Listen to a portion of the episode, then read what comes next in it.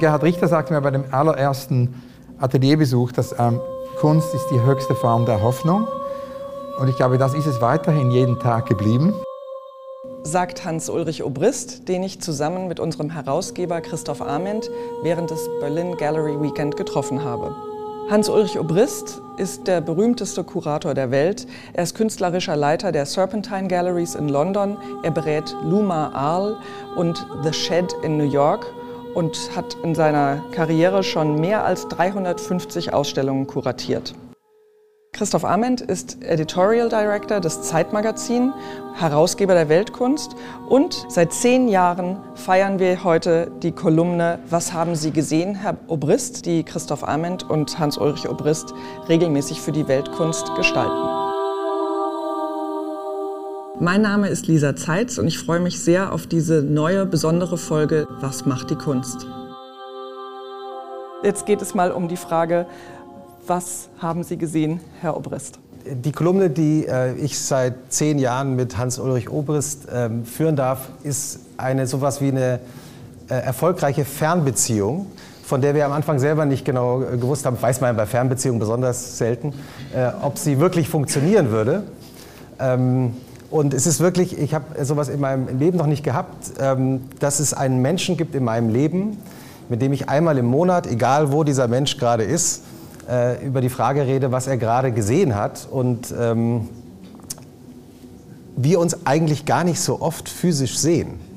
Also es ist ein bisschen für mich auch surreal, weil wir treffen uns eigentlich so ein, zwei Mal im Jahr irgendwo, zufälligerweise eher. Ansonsten äh, sprechen wir über WhatsApp und Zoom und äh, alle anderen Wege.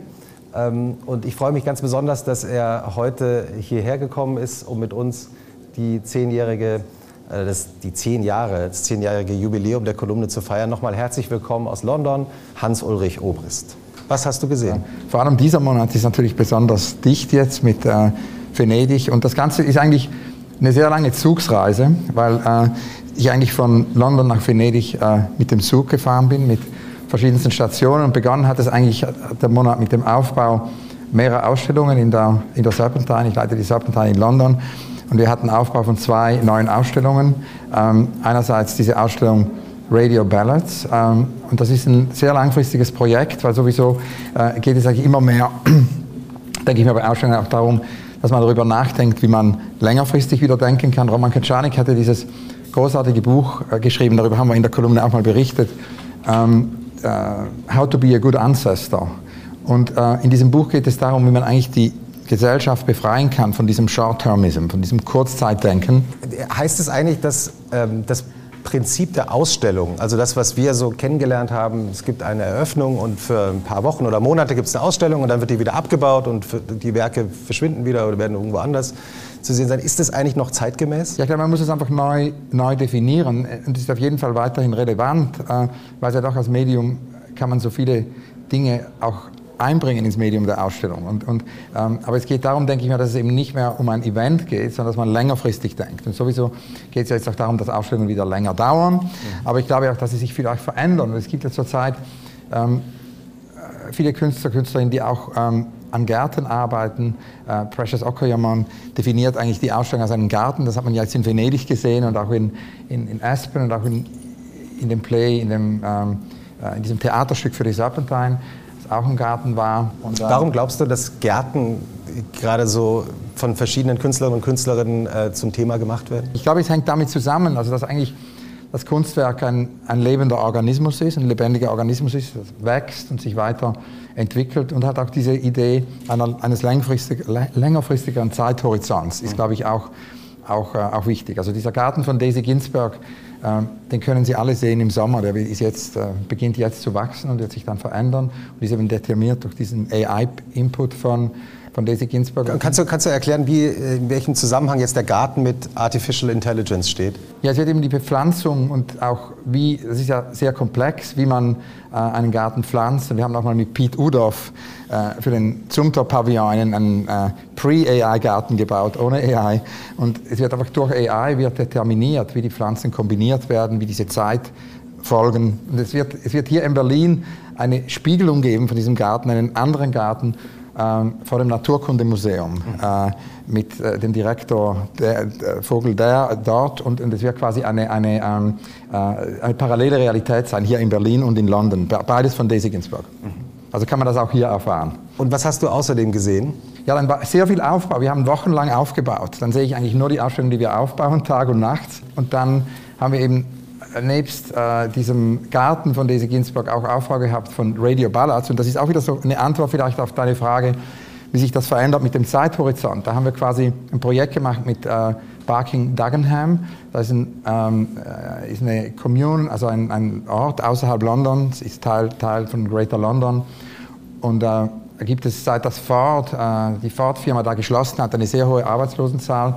Und der Bürgermeister hat eben entschieden, dass es ihm darum geht, quasi über, über Kultur und über Kunst äh, diesen Ort neu zu, zu erfinden. Und äh, wir haben da quasi diesen äh, Wettbewerb äh, da teilgenommen und dann auch diese, diesen Auftrag bekommen, da Künstler hinzubringen. Und so sind eben während drei Jahren haben da jetzt vier Künstler gearbeitet. Sonja Boyce, äh, die ja jetzt den äh, englischen Pavillon in Venedig gemacht hat. Und dann drei jüngere Künstler, Künstlerinnen, Rory Pilgrim und Ilona Saga und Helen Kammock. Und diese Künstler haben eben drei Jahre verbracht eigentlich. Und das ist diese Idee, die war ja in Deutschland auch mal sehr diskutiert in den 70er Jahren von John Latham und Barbara Stevini.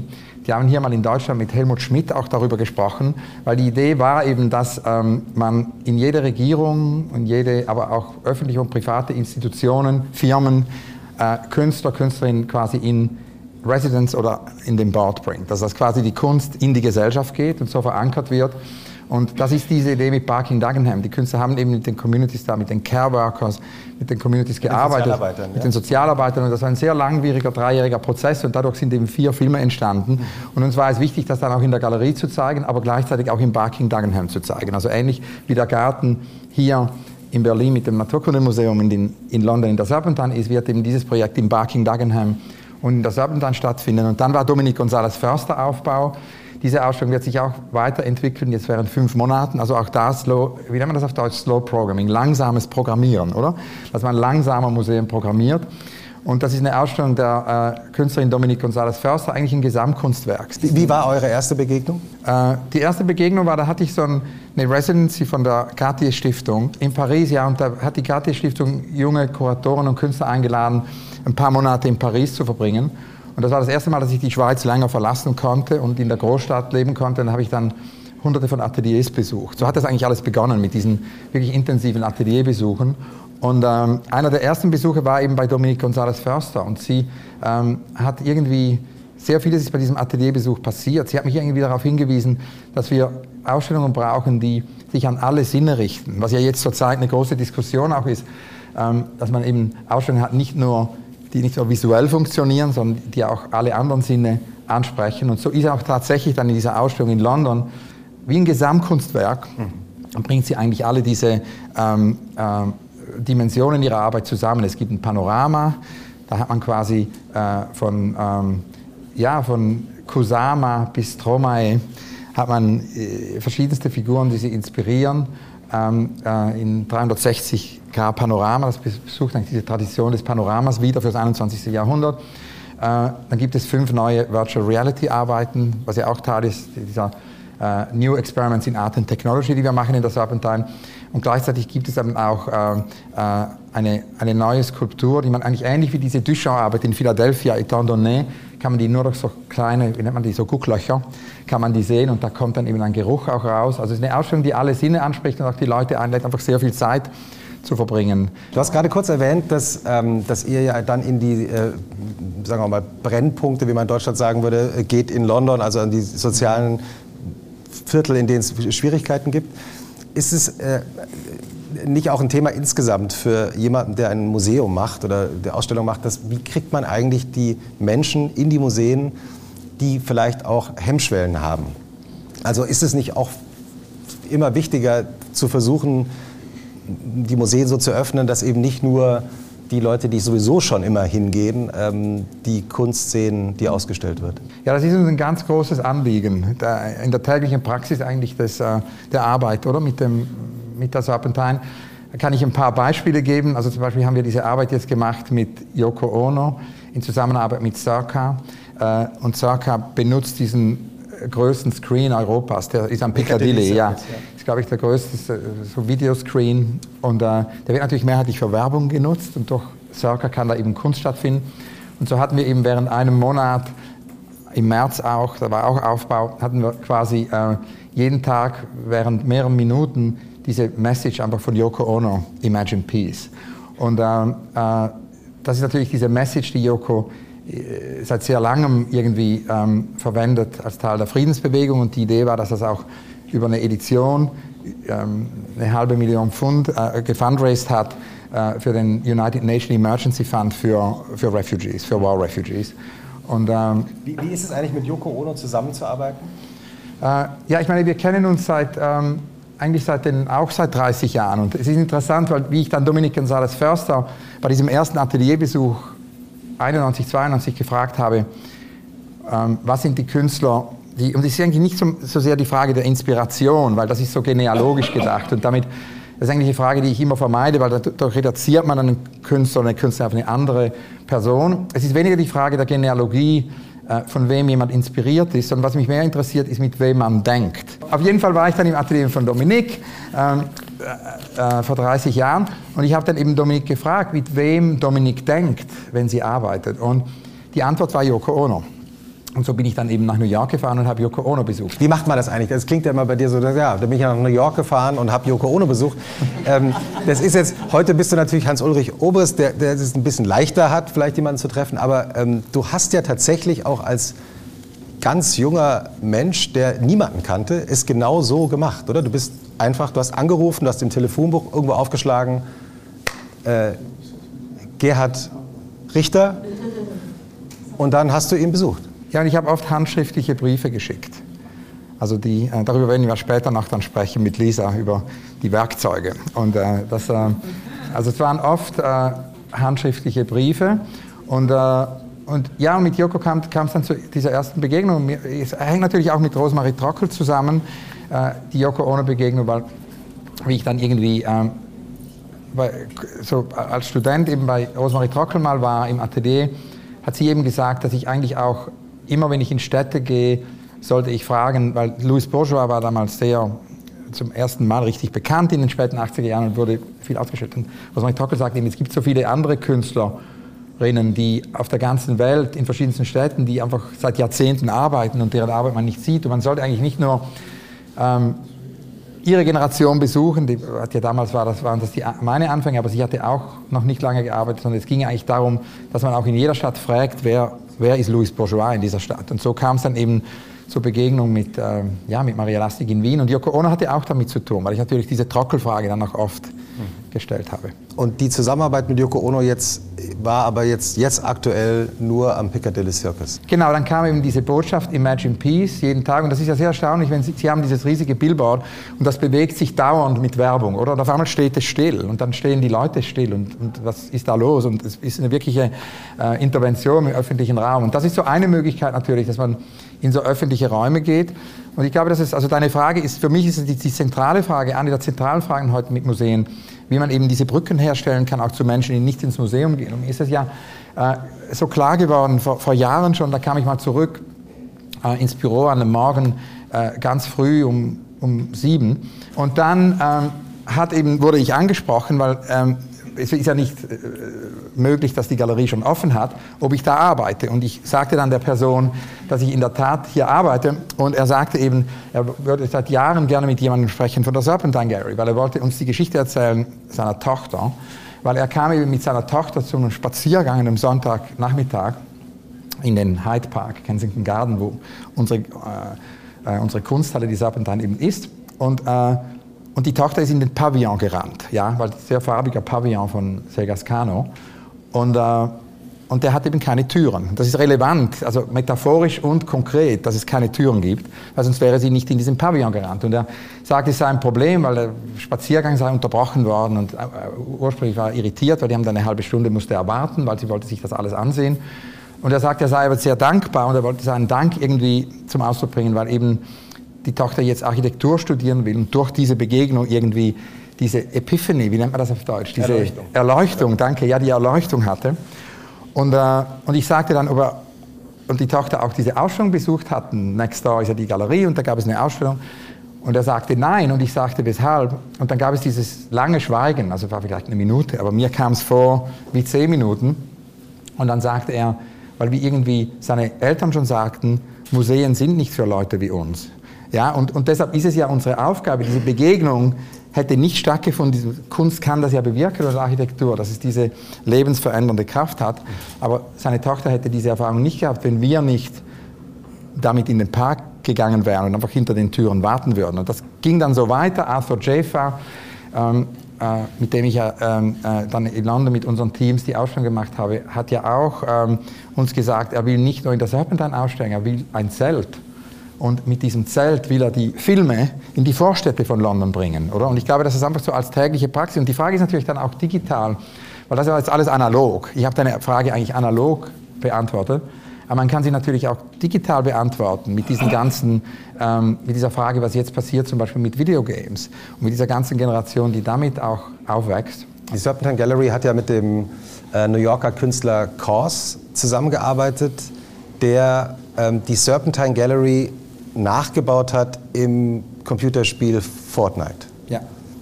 Ähm, wie hat man sich das vorzustellen?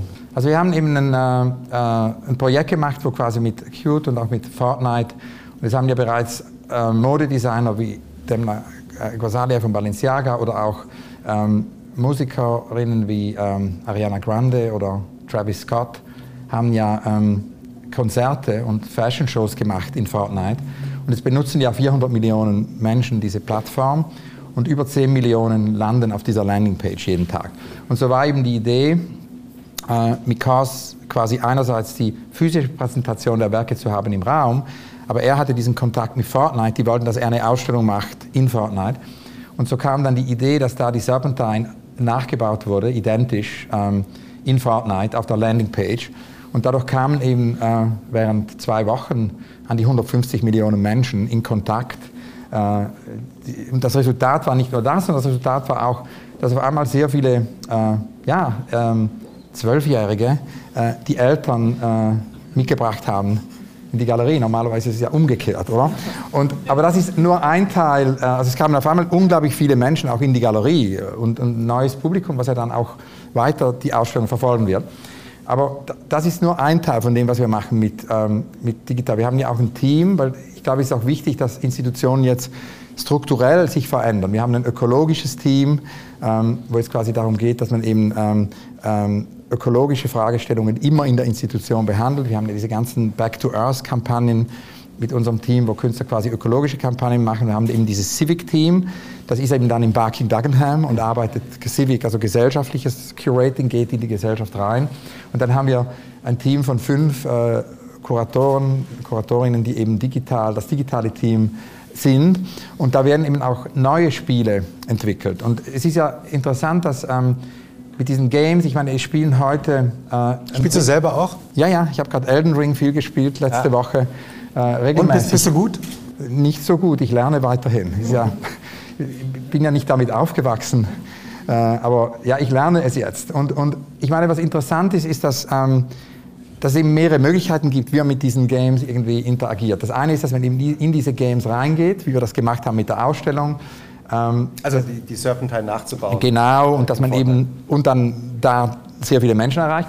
Die andere Möglichkeit ist, dass man quasi, dass Künstler eben Games in ihr Werk reinbringen. Das hat ja Stratman gemacht mit Pac-Man mhm. sehr früh.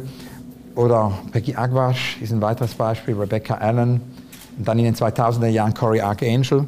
Da gibt es eine ganze Reihe von Künstlern, die eigentlich das appropriieren und quasi die bringen diese Games ins Werk rein. Und die dritte Möglichkeit, die vielleicht die mitspannendste ist zurzeit, ist eben, dass dadurch, dass diese ganze Technologie ja jetzt immer zugänglicher wird, kann man eben, sieht man immer mehr, dass Künstler ihre eigenen Games entwickeln. Und das ist auch das, was wir mit dem digitalen Team in London machen, dass wir eben mit Künstlern wie zum Beispiel Daniel Braithwaite Shirley äh, äh, arbeiten wir an, äh, an neuen Games, die die, äh, entwickeln. Und, und, äh, und das wird auch das Thema sein einer Ausstellung, die ich in Deutschland machen werde, diesen Sommer in, in Düsseldorf für die, die Geburtstagsausstellung von der Julia Stoschek-Sammlung. Äh, und das wird äh, für, auch wiederum long durational. Diese Ausstellung wird 18 Monate dauern, wird das ganze Gebäude in Düsseldorf diesem Thema gewidmet sein, diesen drei Möglichkeiten. Und es werden eben an die 40 Künstler werden ihre Games da zeigen. Und da wird sich natürlich auch, die, die muss so lange dauern, die Ausstellung, weil sich das alles ja verändern wird. Einerseits gibt es eben ähm, Spiele, die werden, werden, immer wieder neue Versionen gezeigt werden. Also eine Ausstellung, wo man nicht nur sehr viel Zeit verbringen kann, sondern auch ähm, immer wieder alle paar Monate wieder dann besuchen kann. Ähm, jetzt sind wir ja ähm, hier in Berlin zum Gallery Weekend. Das ist ja dein Lebensprinzip, dass du irgendwo hingehst und schaust dir sozusagen, ich weiß gar nicht, wie viele Ausstellungen am Tag du anschaust oder besuchst Ateliers. Wie sieht es da eigentlich in deinem Kopf aus? Also ich frage mich immer, wie verarbeitest du all diese Bilder und Informationen? Dann ruft dir jemand, steht jemand neben dir, erklärt dir was zu den drei Bildern da. Wir sind jetzt gerade hier mal vorhin von Jörg Judin ähm, durch die Räume hier geführt worden äh, und, und, der hat uns kleine Geschichten zu den Georg, äh, George Gross Bildern erzählt. Wie speicherst du das? Ich mache ganz viele Notizen. Man hat ja dann nachher auch immer Zeit, darüber noch weiter nachzudenken. So schnell ist es ja nicht. Man verarbeitet das dann. Und deshalb ist ja auch die Kolumne ist ja für mich ist nicht nur ein Ritual und unsere Fernbeziehung, äh, die so großartig ist. Es ist aber auch ein, äh, ist es total spannend, immer jeden Monat einmal darüber nachzudenken, was wirklich, äh, ja, vielleicht dringend war, was man gesehen hat. Und deshalb ist es ja auch gut, dass es immer die Distanz gibt. Es wäre jetzt schwierig für mich heute, darüber zu reden, was ich heute gesehen habe, oder? Mhm. Weil ähm, wir haben eigentlich immer bei der Kolumne diese vier Wochen. Mhm. Deshalb ist es ja auch immer zeitversetzt. Es ist keine News Story. Mhm. Das heißt, es ist immer zeitversetzt, es ist eine Reflexion über das, was man ein paar Wochen vorher gesehen hat. Was ist für dich eigentlich ähm, das Glück, das die Kunst in deinem Leben ausmacht? Das Glück, also ich glaube, dass es, äh, ich meine, Gerhard Richter sagte mir bei dem allerersten Atelierbesuch, dass ähm, Kunst ist die höchste Form der Hoffnung. Und ich glaube, das ist es weiterhin jeden Tag geblieben. Äh, und, und, äh, und gleichzeitig, ähm, ich meine, letztes Jahr ist ja Etelat gestorben. Und ich habe ja viele verschiedene, wenn man so will, Rituale oder die, äh, Dinge im Leben, die immer wieder kommen. Ähm, und ähm, ähnlich wie unsere äh, monatliche Kolumne bin ich jeden Monat eben zu Etelat Nang gefahren. Das war so wie, und vor, vor, seinem Tod ja auch zu Edouard Glissant. Das sind so wie, wenn man so will, ähm, äh, ja, das sind so wie äh, Mentoren, ich weiß nicht, ob das der richtige Begriff ist, aber das sind so äh, fortlaufende Gespräche, wo ich eigentlich immer, und das, diese Gespräche mit, mit Etel haben mir immer wieder Hoffnung gegeben, weiterzumachen. So. Und, äh, äh, ja, weil sie, sie hat mir irgendwie gezeigt, dass ähm, äh, sie sagt ja auch, wie wichtig es ist, zuzuhören. Und äh, sie hat ja immer wieder gesagt, dass wir eine Welt brauchen, ähm, need togetherness, not separation, also Zusammensein, nicht Trennung, ähm, äh, eine, eine gemeinsame Zukunft, nicht Isolation. Ähm, und, und, ähm, ja, und das irgendwie darüber nachzudenken, nach jedem Besuch, wie wir das umsetzen können in Ausstellungen, ähm, war irgendwie Ganz wichtig. Aber ich glaube, wenn man es in einen Satz fassen muss, ist es diese Idee von, von Hoffnung.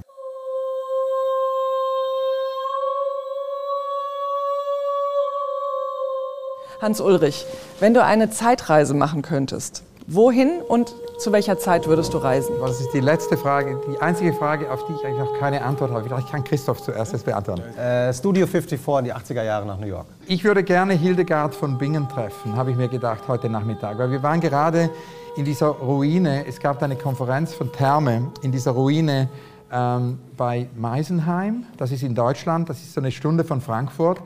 Und da ist eben äh, in der Nähe von Meisenheim. In der Pfalz ist ja, ja, genau, in der Pfalz. Und da ist in der Nähe äh, von Meisenheim ist eben diese Ruine von dem ersten Kloster von, von Hildegard äh, von Bingen. Und ähm, ja, ich war immer total fasziniert von Hildegard von Bingen. Ähm, ähm, unglaublicher Beitrag zur Heilkunde, zur Medizin, die Musik, die ich mir weiterhin immer anhöre und die ja auch so viele Künstler sich dauernd anhören, das ist eigentlich mit meistgehörteste Musik in Ateliers, äh, ist Hildegard von Bingen. Gleichzeitig die unglaublichen Notizbücher, die Schriften, die Idee, dass sie eben als Nonne zu dieser öffentlichen Figur wurde ähm, und, und Realitätsproduktion. Das ist eigentlich mein großes unrealisiertes Interview ist Hildegard von Bingen. Und ich würde sehr gerne in dieses Jahrhundert zurückreisen.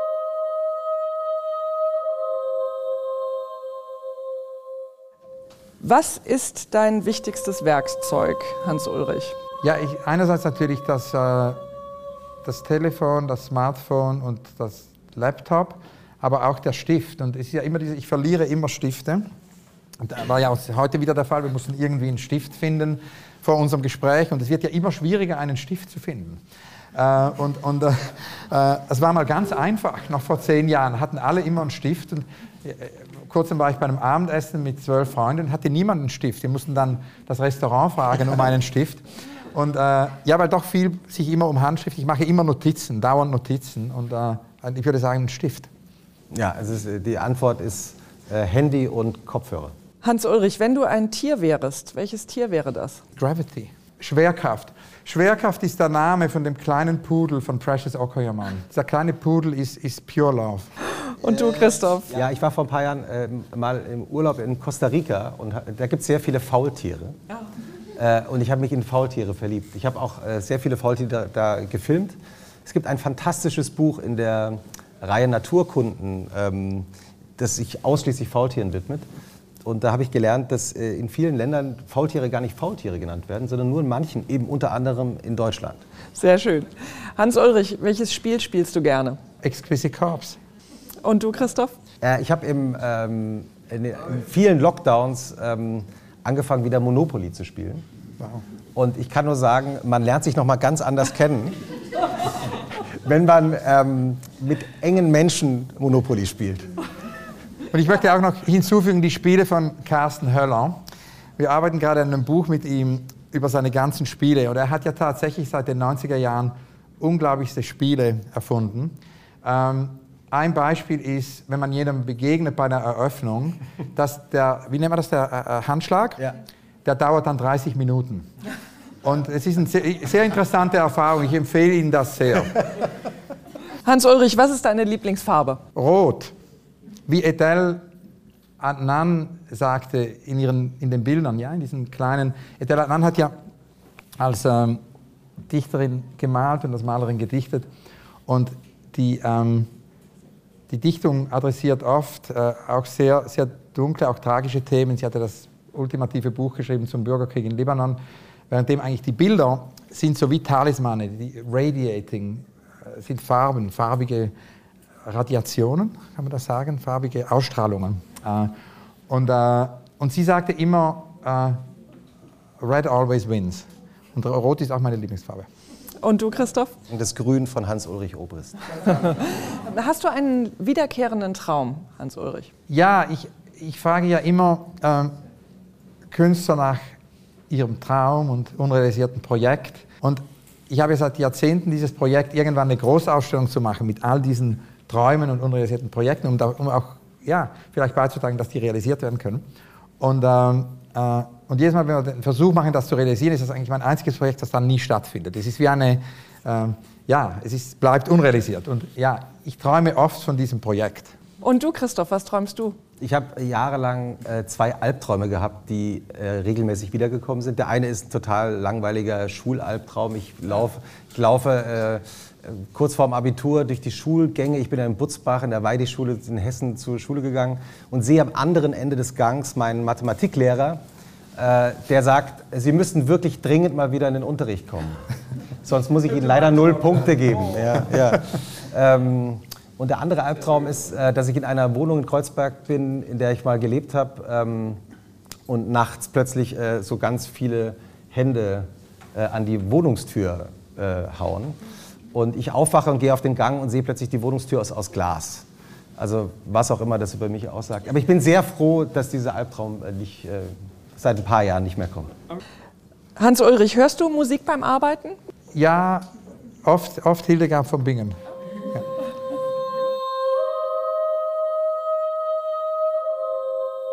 Weltkunst, was macht die Kunst, wird Ihnen in Zusammenarbeit mit Christie's präsentiert. Das 50-jährige Bestehen Christie's Deutschland fand 2021 statt und 2022 bietet weitere Möglichkeiten, außergewöhnliche Kunst und Objekte zu entdecken. Besuchen Sie christie's.com und erfahren Sie mehr über das weltweit führende Auktionshaus seit 1766. Auktion, Privatverkauf, Online, Kunst jederzeit.